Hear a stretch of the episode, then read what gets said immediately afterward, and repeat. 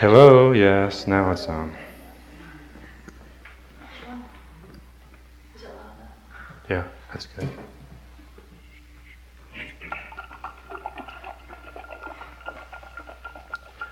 I've got this bug, the Southern Dharma bug. yeah, right. It's going down to single digits tonight, so wear your long johns to bed.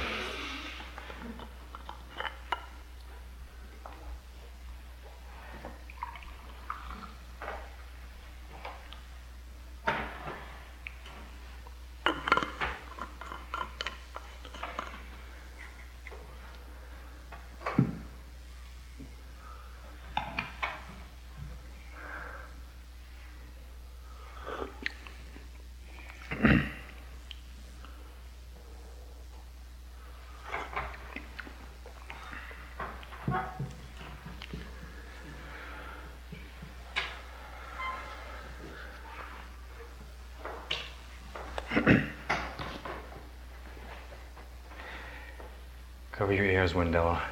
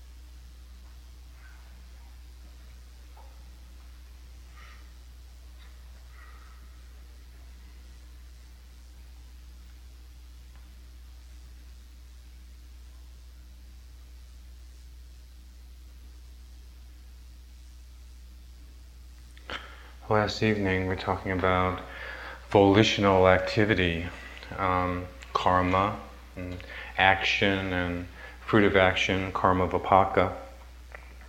And this um, volitional activity, the actions which we do perform through speech and, and body, um, creates certain impressions upon the mind, which are called uh, sankharas. They're mental formations and you can uh, imagine them as lines of energy within the consciousness itself.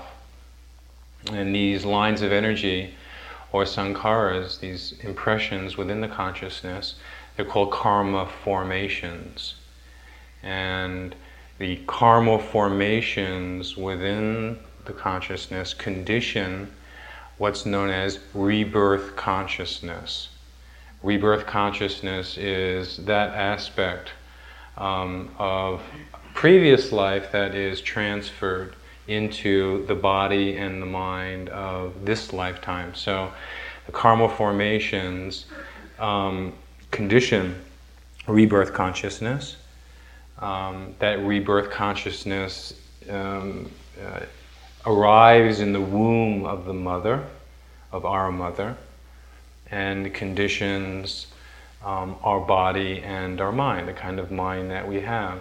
And those people who watch their minds, who look at their minds, oftentimes see that their, the way that their minds are formed in this lifetime is not really traceable necessarily. The kinds of thoughts that you have, the way that your mind works right now is not necessarily traceable to any specific cause in this lifetime, especially certain tendencies of mind. Um, and where do those tendencies of mind come, or impulses of the mind, oftentimes from a previous life, rebirth consciousness, the kind of formations in the mind from previous lives.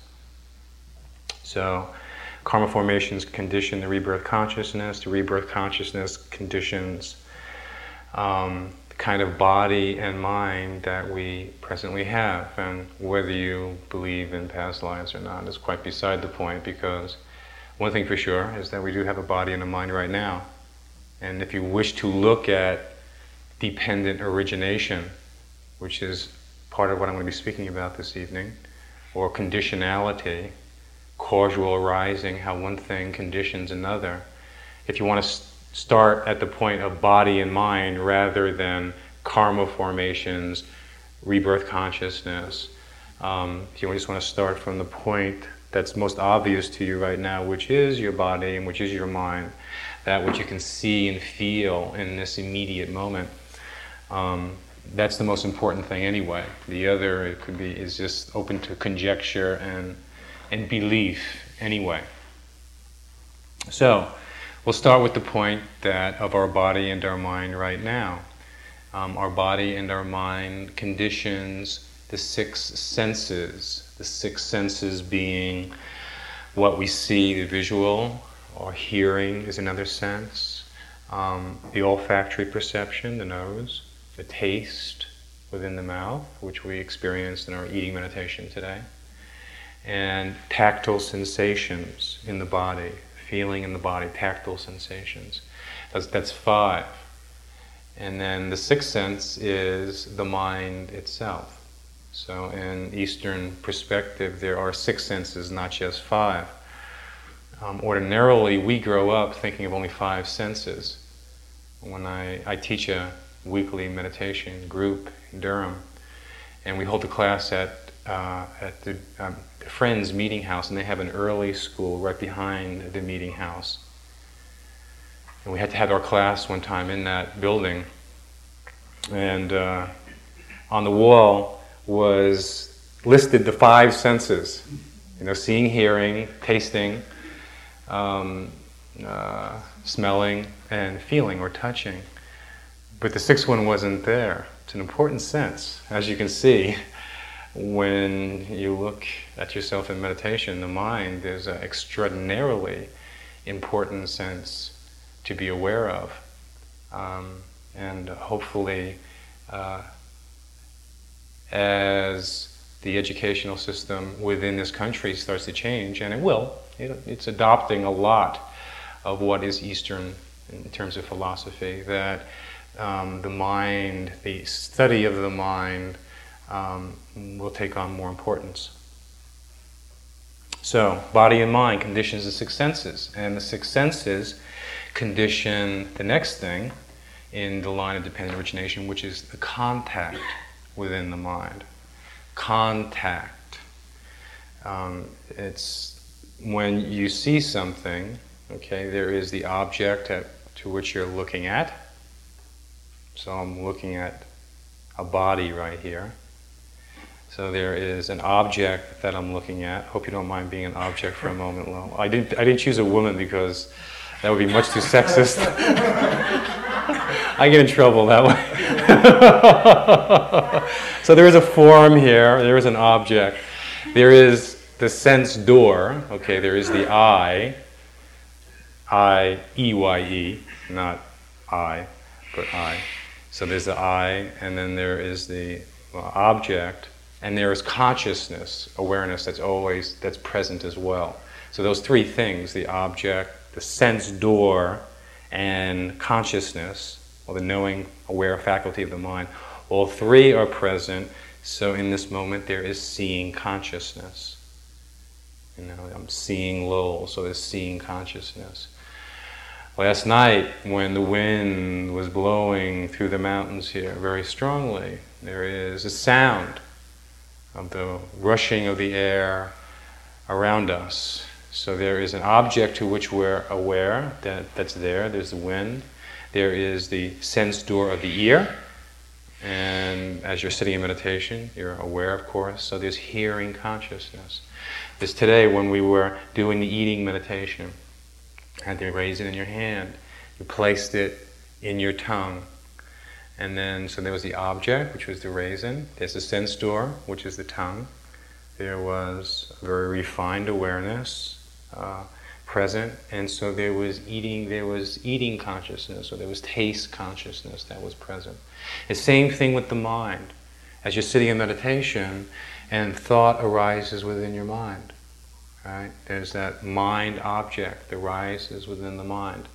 So there's contact that takes place in the mind. Contact is the mind itself, which is a sense door. The arising of a thought, which is the object of the sense. Awareness is present, and you're aware that there is thinking in that moment. You go outside, it's a cold day, all right, cold night. It's going to get down to very, very cold tonight. So you go outside, there's the cold air, there's the sense door of the body, there's contact of the body with the air, there's consciousness that is present, and there's tactile consciousness, there's awareness of the, of the, tactile sensation in that moment. So, those three things that are there the object, the sense door, consciousness present, contact takes place, and there is a perception of, of some kind that manifests within ourselves, which is called contact. And we live our life as a series of contacts, moment after moment. There's some kind of contact that takes place. You know, even when you're lying in bed and and your alarm rings, that could be the first contact that takes place. You know, or here it's the bell in the morning. You're lying there in blissful sleep, you know, not watching your breath, you know, just totally in unforgetful bliss, forgetful bliss, you know, just, and all of a sudden, dong, you know, that's the first contact that's there, okay? It's because to some degree awareness is present, there's the ear, there's the gong, and everything. All three coming together, manifesting as the contact. Our whole, our whole life, all through the day, there's contact, there's contact, there's contact, there's contact. And a large part of our practice is being aware of that moment to moment contact and the arising of seeing, hearing, tasting, touching, feeling, thinking, seeing, hearing, touching, thinking, feeling that's going on moment to moment to moment. And when you're sitting in practice, you get to watch that on a quite a refined level because you're still, the mind is quiet, and you can see that whatever is the primary object that is arising within the mind. And certainly when you hear a sound, the mental recognition of that, it's considered to be a mind object, okay, because your, the sound is being perceived by the mind as sound. You know, the, when you taste something, this, this sensation that you're tasting is perceived by the mind as a certain kind of sensation, pleasant sensation, unpleasant sensation happening all of the time. And what we're doing in the instru- as the instructions have been given is to see whatever is the primary experience, right? So when you're aware of the breath and the sound appears, and that's the primary object, you're turning your attention, attention to it, or a sensation in the body, so that you see that moment to moment arising and ceasing of contact taking place within the consciousness. The Buddha once said that contact is the cause of suffering. And it's not always the cause of suffering. It's only, contact only becomes the cause of suffering when there is some grasping, some clinging, some kind of attachment in the mind in relation to that particular contact that's taking place. Mm, for instance, when you go to your mailbox and you pull out your mail and there are three big monthly bills there okay? There's contact and the moment you see the bills you know there's the arising usually of some kind of unpleasant sensation from that contact. So the contact is conditioning the feeling. That contact, visual contact, is conditioning a certain feeling within the mind. A feeling within the mind is an unpleasant feeling that arises in the mind. You know, especially after Christmas when you see your Sears credit card payment, you know, whatever. It's like there's unpleasant feeling arises within the mind. Now, that contact becomes suffering when the mind grasps hold of that unpleasant feeling in the mind. When your mind grasps hold of the unpleasant feeling, then that gives rise to the suffering in the mind. But being a yogi as you go home now.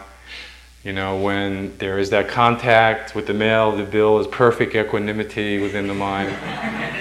You know, there's seeing, there's contact, unpleasant feeling arises, but the mind doesn't grasp hold of it because you're so close and aware when the unpleasant feeling arises within the mind that you're very careful not to grasp hold of the unpleasant feeling because you know from your experience here that creates suffering.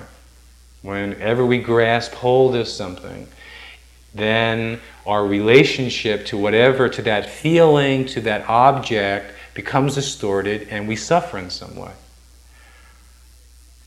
It could be, for instance, when you go home and you return to your job, to your work, and there's somebody in your office that you, there's, there's some kind of conflict inside between you and this other person. And so when you go to the office, or previously, you know, before you came on the retreat, whenever you see that person in the morning, it was like, it wasn't good morning, happy feeling inside, but, you know, let's try and make it through another day together kind of feeling. You know, because as soon as you saw that person, contact, or you heard their voice, sometimes you hear them before you see them. right? Sometimes you hear them before you see them. So there's some kind of contact that takes place. Then the contact, unpleasant feeling arising. And before you became enlightened here, you would grasp hold of the feeling, the contact, and it would give rise to feeling of some kind of suffering feeling inside of yourself, you know, like, oh, him again, you know, or fear, or whatever kind of feeling suffering feeling might arise anger, resentment because of what happened the day before or two weeks before, whatever. But now, when you go home, back to the office, fully enlightened, and once again, your favorite person appears on the scene and there's contact, even though some unpleasant feeling may arise in the mind, you know, and even when you're enlightened, right, still unpleasant feelings can arise unpleasant feelings can be there, but the mind is very knowing, aware, alert, does not grasp hold of those feelings. And as a result of that, there is a different relationship which you're forming not only to your own mind, but to this other person as well. You know, in which you're not reacting to them in the same way. Because internally, you're not grasping, you're not clinging, you're not suffering, you're in a more free state, an open state, and therefore, when you start to relate to them, there is, um, you start to see them differently. You're able to create more space within yourself because you're not grasping, you're not clinging within yourself. And when you're not grasping and you're not clinging, and then a whole freedom opens up in terms of how you can relate to the person. You know, no longer are you in a state of fear or negativity, but rather, when that's not there, then a whole new line of communication can open up. You give the other person a new chance in your life as well. So sometimes making contact with what is disliked can cause suffering when there's the attachment within the mind. I think a, a good example of that has been the weather um, during the retreat. I spent a lot of time at Southern Dharma. I, I was here when these buildings were first being built and led the first retreat here and have taught New Year's retreats here before, have done self retreats in the wintertime. I've never seen weather like this before. never. Someone said today in an interview, we've seen every kind of weather here except warm and sunshine. we haven't experienced that. We've experienced lots of rain and lots of wind, like there was last night, and uh, and a rather cold day today. Someone said today in an interview that when the wind was blowing last night, um, they experienced a lot of fear. They were really scared inside. Right? There was contact with that weather. The, wind was blowing. There's contact. Gives rise to certain feelings within ourselves you know, being aware of that because the weather can play when it weather moves to extremes. When the weather you know goes to extremes, then it can definitely cause suffering. And it's interesting to, um, uh, to be in a retreat situation and try and maintain some balance within all of that. In Thailand, it was the heat, which was quite unbearable. And the Buddha used to talk about this a lot in the scriptures. He would talk about how the environment impinges upon the consciousness. And especially when you're in rudimentary conditions, and this is not very extremely rudimentary. I mean, it depends. If you've got to go take a poop in the outhouse in the middle of the night, and it's 15 degrees. Well, that can be extreme. you know. Uh, but imagine, like in the time of the Buddha, when you know there was not central heating. you know, and he get very, very cold in, in central part of India in the wintertime. And in fact, people die of exposure. For instance, in Bihar state, in central India, you read about it in the newspapers when you're there in the wintertime. People don't have enough clothes. They don't have enough clothes, and as a result of it, they die of exposure. And they don't have enough wrapped around themselves to, to keep warm. And, uh, and, if, and if it's not the intense cold, then it's the intense heat. And it was that way in Thailand as well, um, where the first couple of hot seasons, that you need to that you're in, your body has to make a lot of adjustments to the intensity of the heat. It's even worse than living in the south here. And it's the same thing with the monsoon. If anybody wants to know what the what a, what a monsoon is like, well, we had one the last several days. That's that's what the monsoon is like. It's constant rain.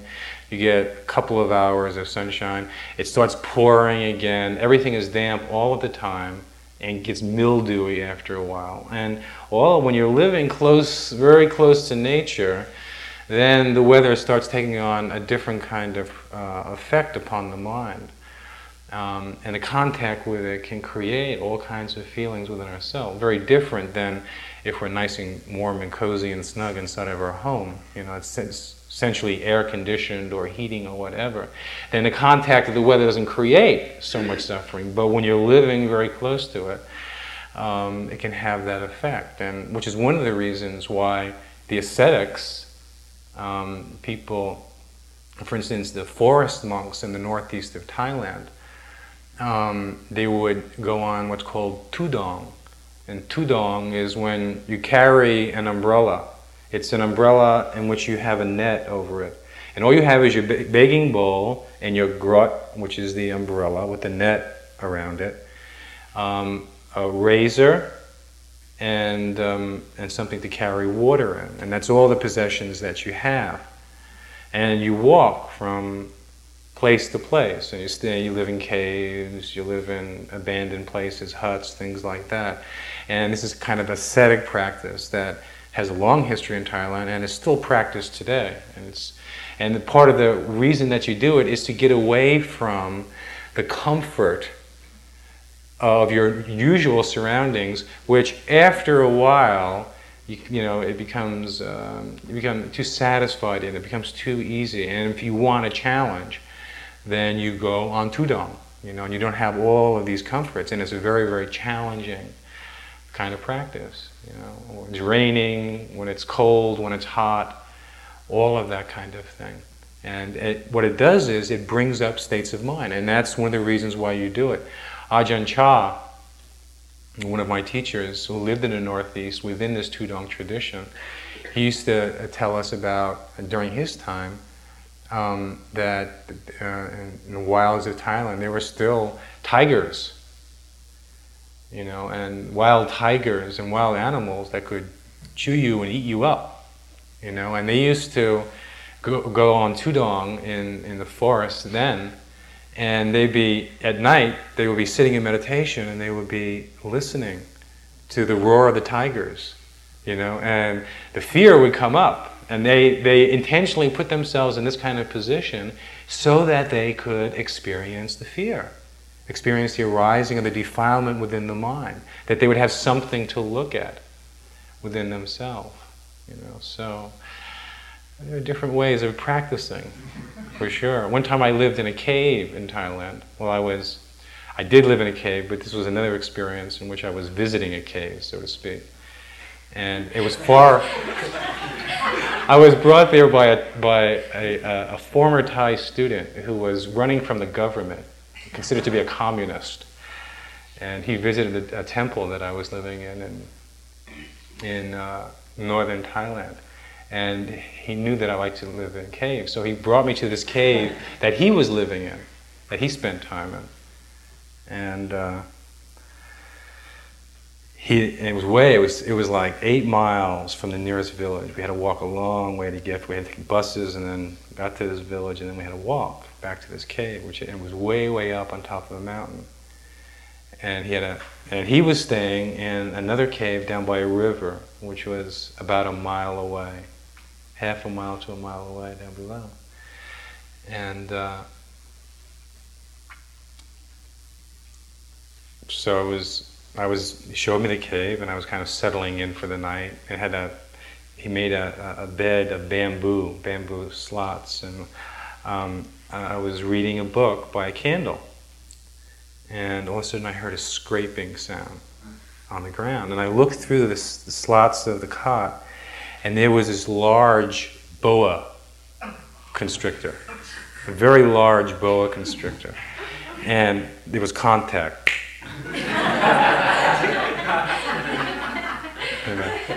There was contact, and there was immediate feeling. And the feeling was that my body leaped off of the cot.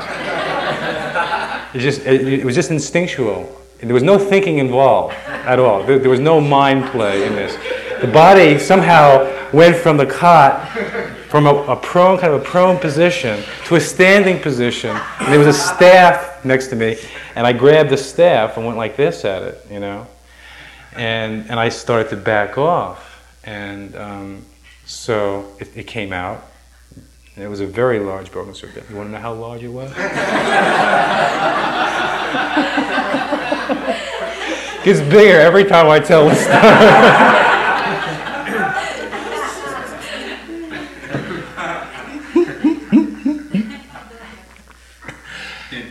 Now, from here to that door, well, maybe a little bit, maybe a little bit smaller than that. It was pretty wide, too. Boa constrictors, they get real big, especially when they eat something.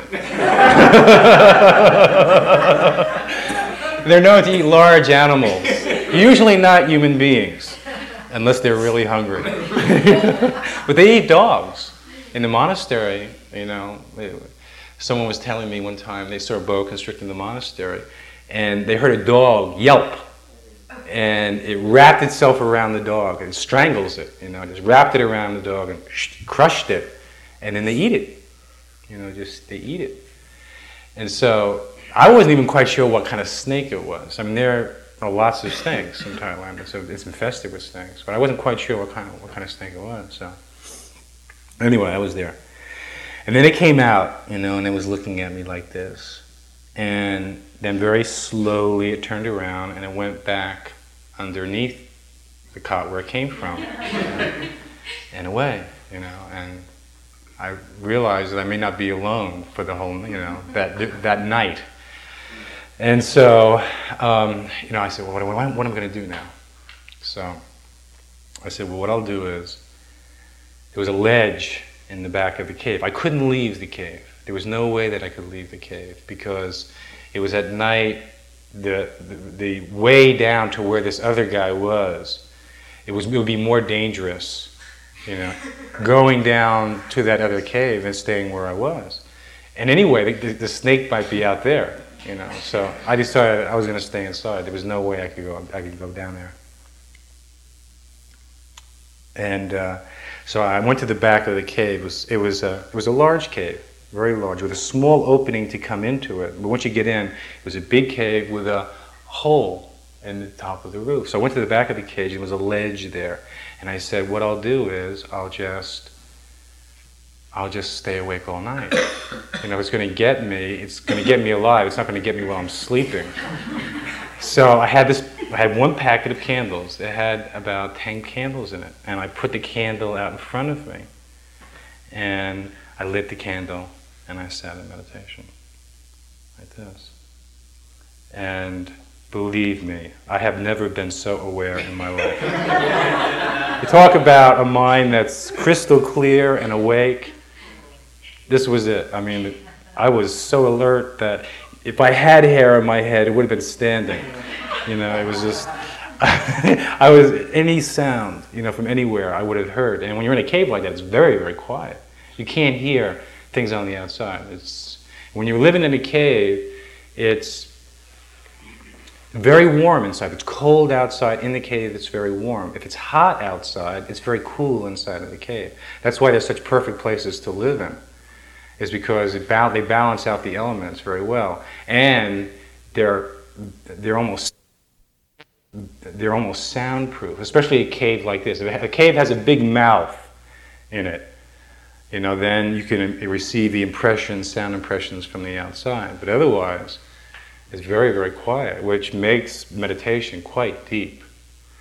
And um, so there I am, and candle would burn down. and I'd light another one, and then after, and after a while, um, I started to feel myself going to sleep a little bit. I wake up like that because I realized the situation.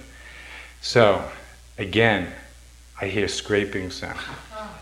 All right, and this time, the snake comes through the front entrance. I mean, what a nerve. Comes through the front entrance, which was a, and it was not a big front entrance. You had to crawl, you know, to get inside the cave through the hole because it was that small. But here it comes in, and it comes in, and it's and it's coming right towards me, and then it stops, you know, and it comes up like this, and it's looking like this, you know, and I'm sitting there, contact. feeling. it wasn't pleasant feeling, friends, let me tell you. Unpleasant feeling, fear, fear, you know. And so it stayed there for a while, very, very slow. But the thing that amazed me was how mindful it was. He so mindful. I mean, it was going so slow, you know. And then I realized this is where he did his meditation. It was his. It was his cave. It was his cave. I was the visitor. It was his cave, you know. He was wondering what I was doing there, you know. And so he, he was there for a while, and then he goes off. And he goes off to another side of the cave, right? So he came in the first time on this side. And then the second time he came in on this side. And then he goes off this way, and there's a tunnel that goes off to the left. And so he goes down through the tunnel. And that's where he was going to spend the night. I don't know if there was an exit out of there to the outside or not. I wasn't about to crawl in and find out. You know, but that's where he went back into that side of the cave. So, you know, again, you know, perspiring. Light another candle. and I, you know, I'm there and I'm just, you know, the hours are just going by. Because the episode started about nine o'clock in the evening. So it was a whole night to go through. And then, um, at the crack of dawn, I saw some light coming through the hole in the top of the cave because there was that hole there, and that's how I knew that it was, you know, starting to become morning and the light outside because some of the light, a little bit of the light started to shine through. Contact, pleasant feeling, yeah, light, the light of day, you know. So, gather everything together, you know, and go down the hill to where this uh, Thai student was staying.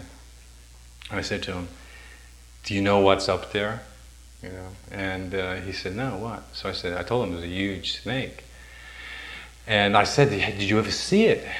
And uh, he said once he had seen the tail end of a snake, but he had never seen the whole stank, You know.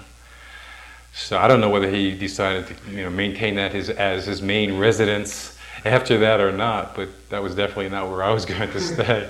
but it was a very good situation to see the arising of contact, and that's what a lot of the forest monks used to do. They used to, they used to, you know, be out in nature, in situations, in circumstances where there would be unpredictable situations to be aware of the feelings that arise within them. And we may find in our own practice after a time that this is what we wish to do. Not necessarily in nature, but reorienting our life in some way where you know before it maybe had very very predictable very comfortable whatever to placing ourselves in you know moving to a different place doing a different kind of work you know um, doing service work um, you know going to another country traveling whatever but placing ourselves in some different kind of situation just to see what arises you know to learn from that from those experiences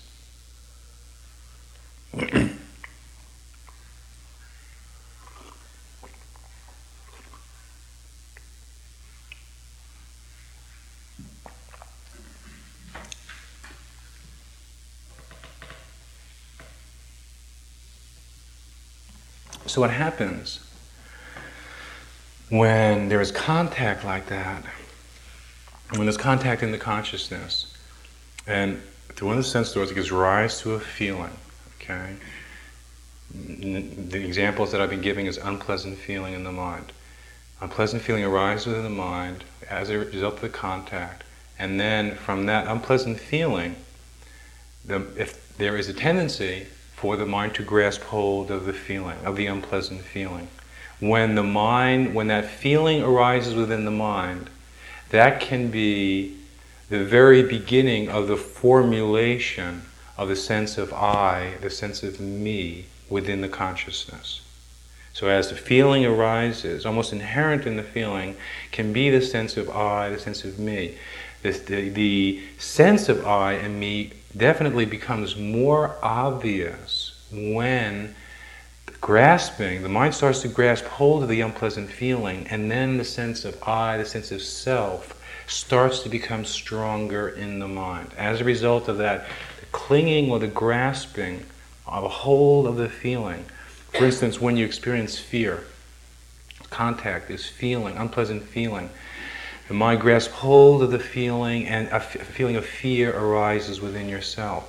That sense of fear within itself oftentimes has the reflection of a sense of self, a sense of I, a sense of me, almost inherent with the feeling. The same thing with negativity.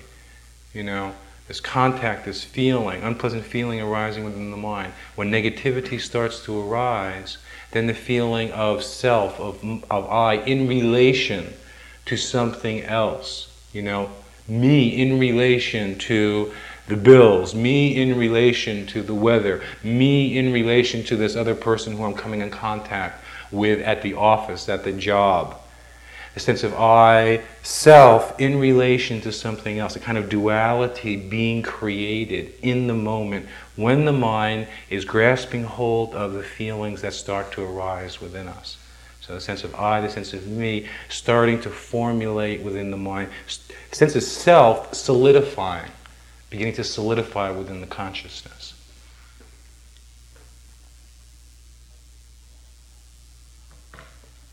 You know, there can be contact with what we like or something pleasant that can also cause suffering. Not just contact with something unpleasant, but something that is pleasant or pleasurable as well within the mind. And there's two aspects to desire. One is passive aspect is craving, and the more active aspect of it is clinging. I uh, one of my just one of my weaknesses is chocolate. Okay? And um, uh, when I teach at the Insight Meditation Society, oftentimes people will bring me chocolate. Well, one retreat, nobody brought any chocolate. and I and I forgot my own stash. we always stop off on the way up to Southern Dharma, right? At the Ingles supermarket to get cookies and chocolate. so, anyway, I didn't have any chocolate on hand, and I was staying in the teacher's room at the Insight Meditation Society. And Joseph Goldstein is one of the teachers at IMS. That's his residence when he's there during the three month retreat, and oftentimes when he's not there. And he's also a chocolate lover, just so happens. Um, and he had a nice box of Swiss chocolates in the room. And they were right behind me.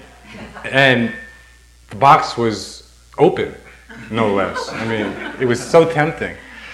And every time I walked you know, to the desk, there would be the open box of chocolates, you know. So I, uh, you know, it was contact, pleasant feeling arising. And I was using restraint, you know, for a while anyway, and not taking in the chocolates, keeping in mind the precept of, you know, not taking that which is not given. You know, and I had given the precepts, so, you know, I want to make sure that I kept them.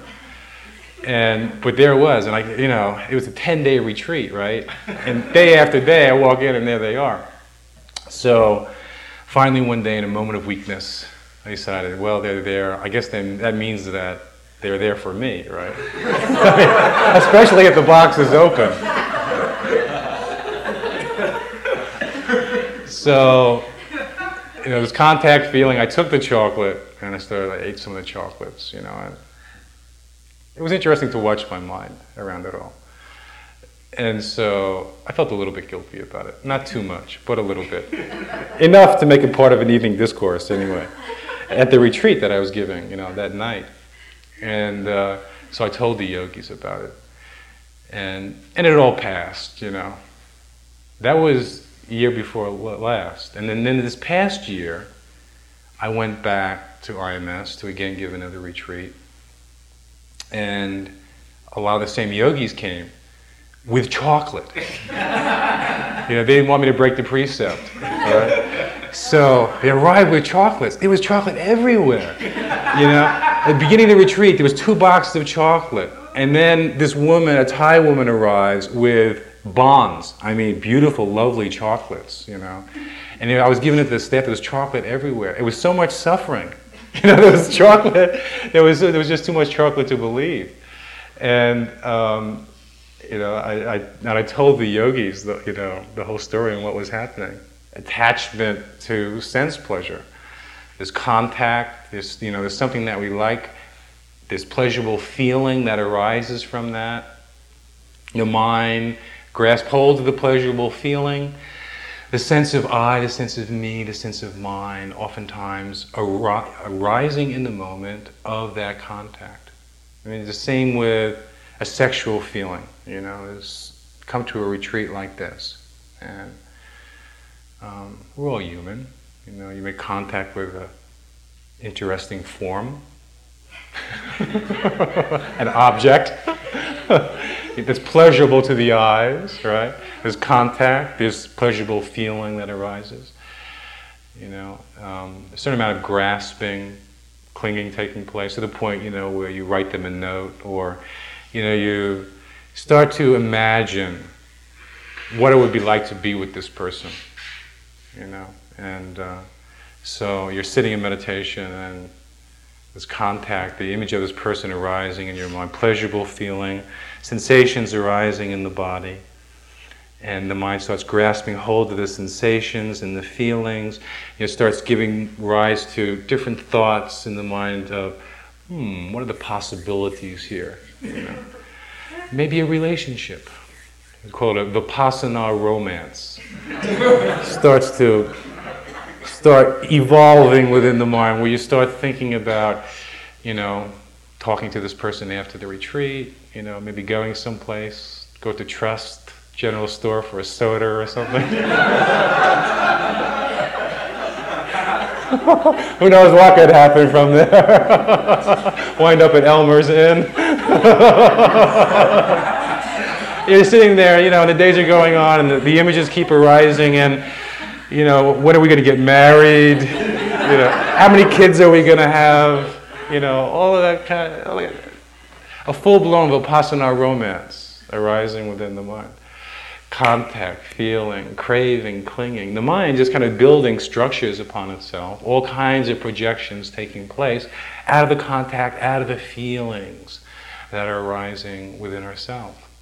And grasping the sense of I, the sense of me, the sense of, the other, of this other person you know, the possibility, the reality of the situation, all this stuff starts building and growing with the grasping hold of the feeling within the mind, the pleasurable feeling. You start to see it emerge and build and become something that is um, quite something to behold.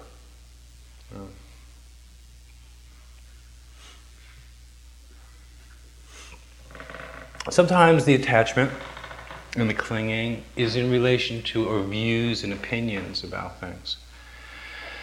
And we all have views and opinions, preferences. I mean, uh, everybody had, most of us have views and opinions, but especially when there's an attachment to our views and our opinions, is that that causes um, uh, some kind of suffering. Especially, in, one can see it even in relation to um, uh, you know, how the retreat should be, how the meditation retreat should be.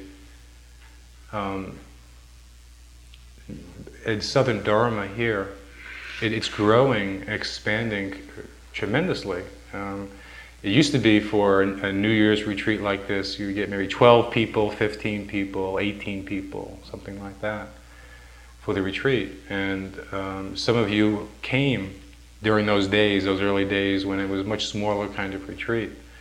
And then, you know, you arrive this year on, uh, on the uh, on the 29th, and you know, 40 people, a lot of people, you know, and there's that contact, you know, and then the retreat's going on. There's lots of people, lots of crowding, not easy to move around.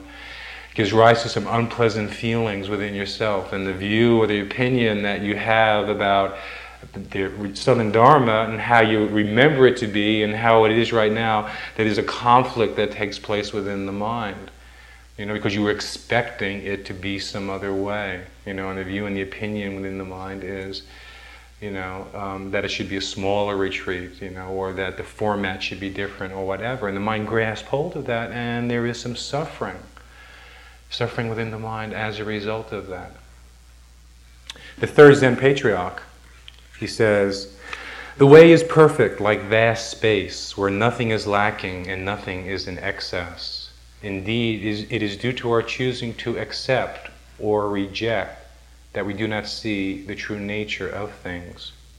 Like neither in the in, like neither the entanglement of outer things, excuse me, live n- neither in the entanglement of outer things nor in the inner feelings of emptiness. Be serene in the oneness of things, and such erroneous views will disappear by themselves. When you try to stop the activity to achieve passivity, your very efforts fill you with activity. As long as you remain in one extreme or the other, you will never know oneness. Those who do not live in the single way fail in both activity and passivity, assertion and denial. To deny the reality of things is to miss their reality. The more you talk and think about it, the further astray you wander from the truth. Stop talking and thinking, and there is nothing you will not be able to know.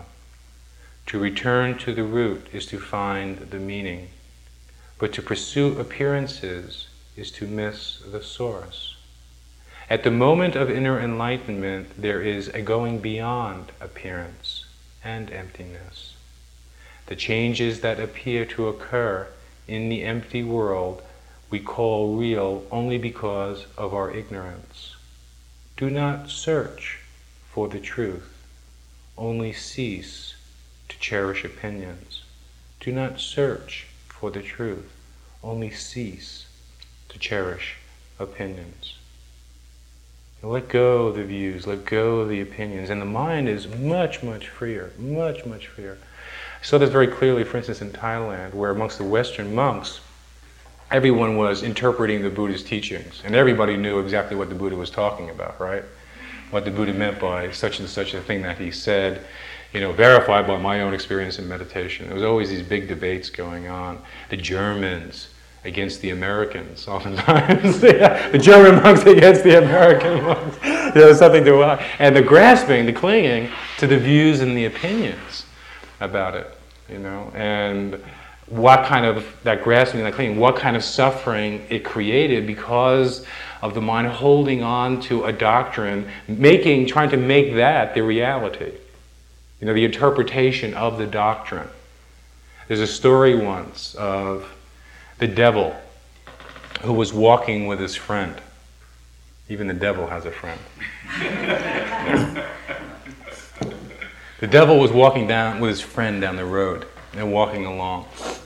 And all of a sudden, in, in the distance ahead of them, they see somebody stooping down to pick something up off the ground.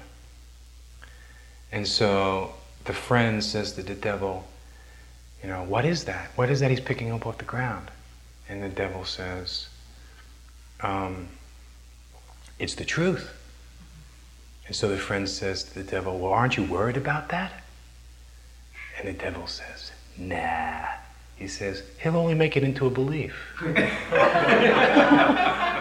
you know, what we do.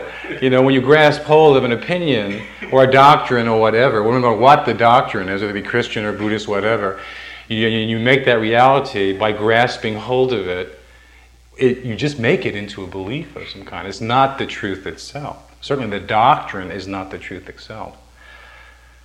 And the grasping mind creates that. So it's, the, it's in the letting go, letting go of that tendency of the mind that puts us in a position where we can experience the actuality of things beyond the appearances, beyond the beliefs, beyond the opinions.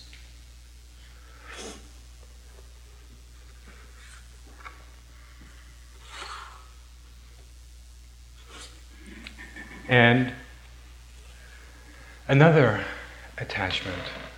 If you wish to go, please. You don't have to stay. Oops, I'm sorry.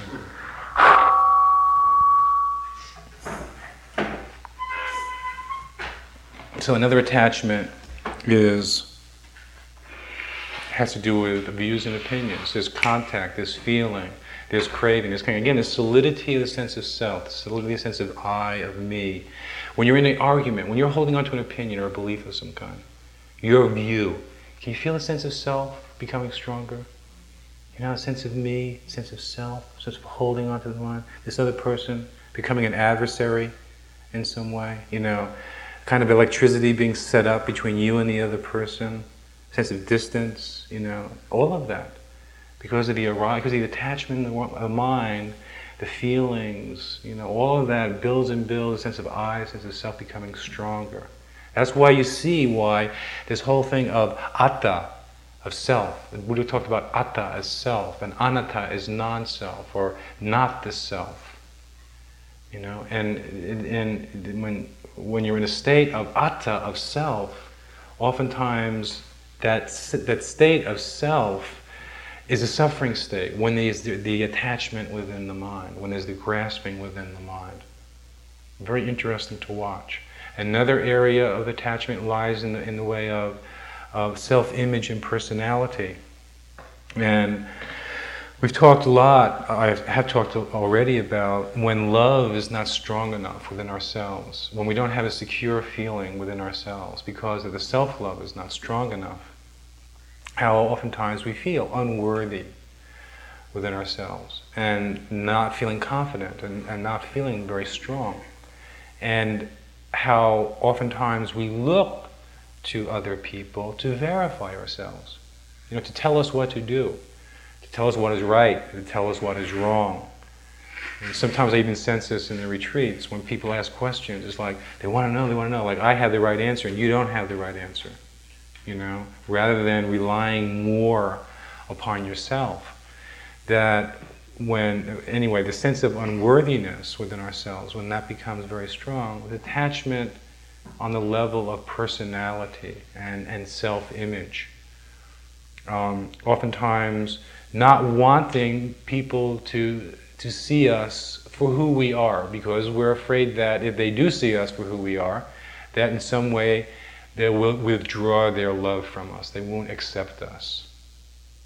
And that's a very painful position to be in because we always try to please other people, you know, try to fulfill um, um, uh, and act the way we think other people want us to act so that we will feel accepted. You know, and the kind of grasping that takes place as a result of not really being ourself or true self. There's a, a beautiful story by Thich Nhat Hanh who told at the beginning of a meditation retreat, and I'd like to read it. It's called Watering the Seeds in Ourselves. Once upon a time, there was a river finding her way among the hills, forests, and meadows. A beautiful river. The river began by being a joyful stream of water, a spring, always dancing, always singing, running down from the top of the mountain. This is a story all about river and clouds. She was very young at the time. And she came to the lowland, and as she came to the lowland, she slowed down. She was thinking of going to the ocean. As she grew up, she learned to look beautiful, winding gracefully among the hills and meadows. One day, she noticed the clouds within herself, clouds of all sorts of colors and forms. She did nothing during these days but chase after clouds. She wanted to possess a cloud, to have one for herself alone. But clouds always float and travel in the sky. They do not retain their form. Sometimes they look like an overcoat, sometimes like a horse. Because of the nature of impermanence within the clouds, the river suffered very much. Her pleasure, her joy was chasing after clouds, one after another. You can imagine how hard it was for her. Despair, anger, and hatred filled the life of our river. One day, a strong wind came and chased away all the clouds in the sky. The sky became completely empty. Our river thought that life was not worth living for there were no longer any clouds to chase after. She wanted to disappear from life. She wanted to commit suicide. If there are no clouds, why should I be alive? But how can a river commit suicide?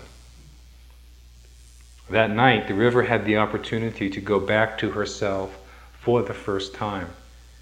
She had been running for something outside of herself, namely clouds. She had never seen herself, never returned to herself.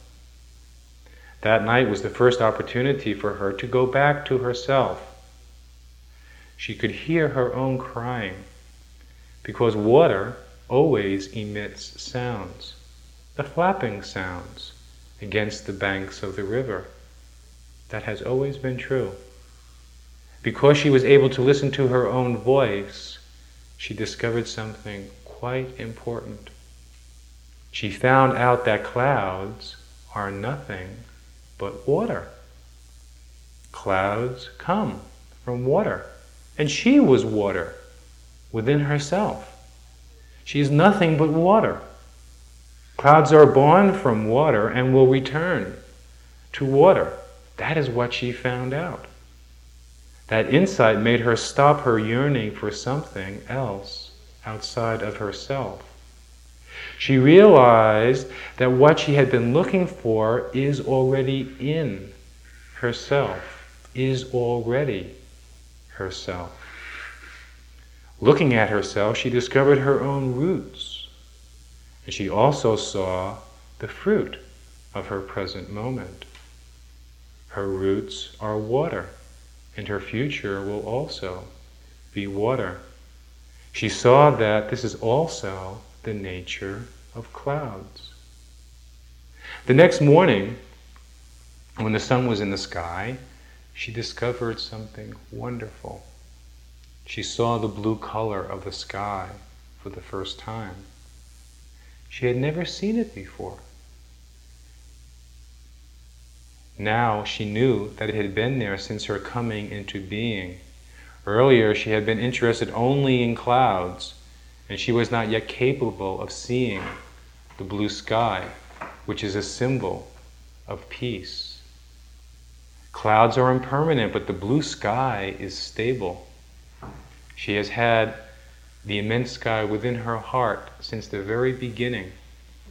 Discovering this fact brought her a lot of peace and happiness.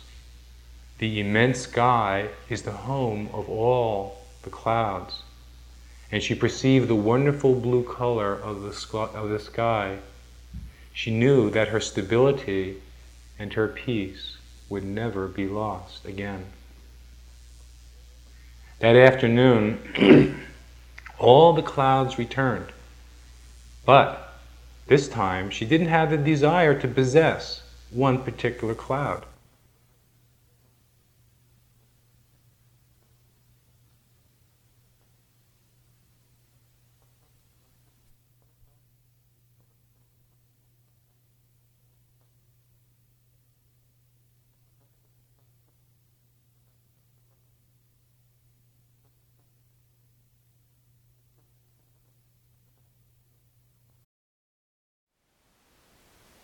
Thank you for listening. To learn how you can support the teachers and Dharma Seed, please visit dharmaseed.org slash donate.